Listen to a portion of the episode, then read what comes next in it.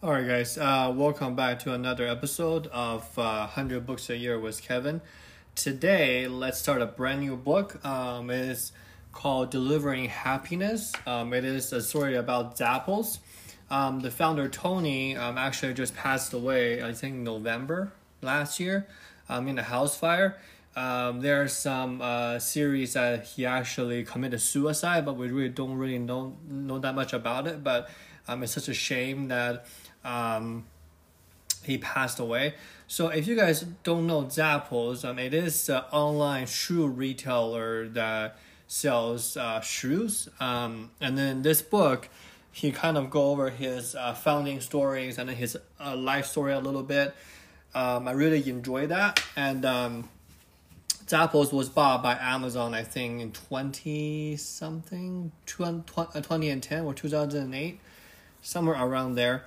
Um, so this book really outlines the founder Tony and his, you know, like Chinese upbringing, which I think are really interesting.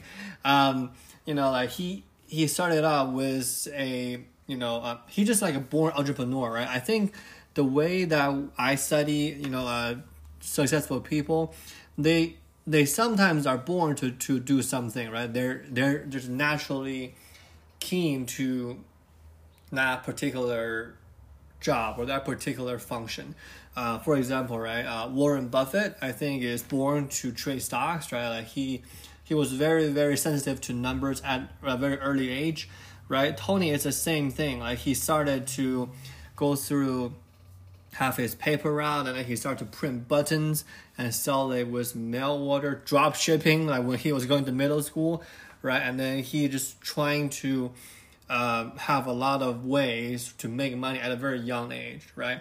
And then the angle I want to take about I want to take on this podcast, talking about this book, it's really from a customer service perspective, right? I think that is what Zappos is uh, um, inspired me the most is how they conduct customer service and how they structure their company around that. And not every companies can do that. So First of all, the thing that it, it stocks out the most to me is they have no metrics for performance, right? Uh, we talked about this a couple months ago, I think, or like a month ago. There is this book called The Tyranny of of Metrics, right? Um, who talks about how we measure performance in a sense with metrics and how that's ineffective and it doesn't align with the motivation, you know, directly. And secondly, Zappos or Tony thinking is he really wanted to tr- to trust the agent with their judgment, right? That's why they hire them. So they want to increase their customer experience and they want to convert them for a customer for life. Now, a couple quick a, uh, examples, right? So there was this one customer um, that called Zap, uh, the, uh, Zappos customer service. He's probably drunk or something, and then he he he calls Zappos to order pizza, and then um, the agent that took the call was like, "Oh, that's that's strange," but he looked, or he or she, I don't remember whoever took the call.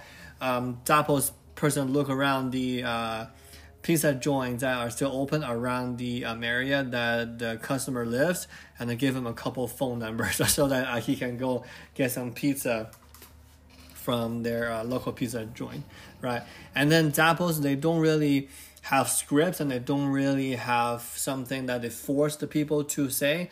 They're perfectly okay with you saying whatever you want to the customer within a reasonable boundary. So the reason I, I want to touch on this, right, is that most companies think about customer service as an afterthought, as something that to put in there, uh, quote unquote, to um, to to to get feedback from the customer, right? Or or they try to minimize the cost, or they try to avoid the cost.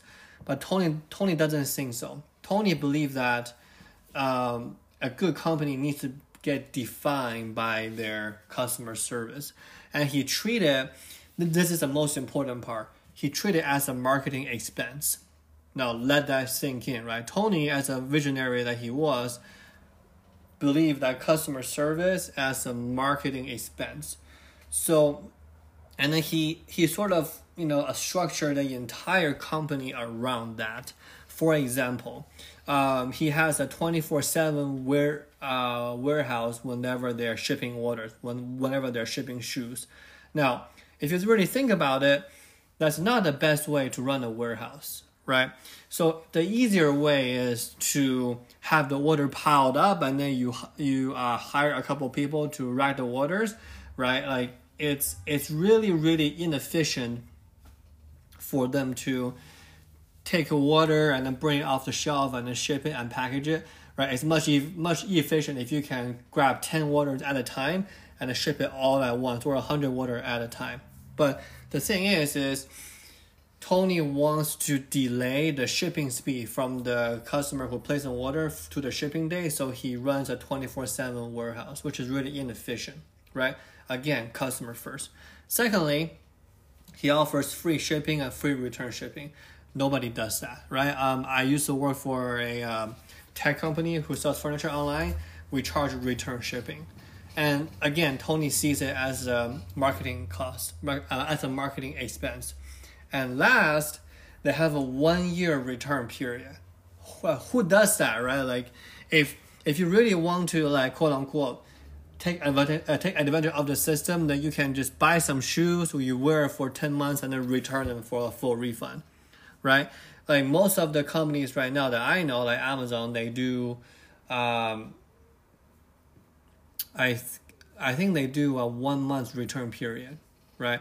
And Zappos is offering a year on it, and especially when it is a shoe, something personal, and, and, and something has no resale value after somebody return it. So I just want to give you guys a couple examples on how Tony thinks about customer service. And let's finish on this uh, as a general introduction. Um, he mentioned it in the book, right? The top 10 ways to instill customer service into your com- uh, company. Okay? So the first way is to make customer service a priority for the whole company, not just a department. A customer service attitude needs to come from the top. Right? So it's not really something about that particular department.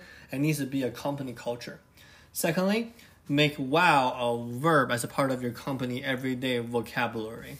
Well, wow means W O W, right? So uh, Zappos they do something similar where they where they throw in um, expedited shipping uh, run uh, randomly just for fun, so that the person might not be expecting getting the shoes the next day. They got the shoes the next day, right? Wow factor.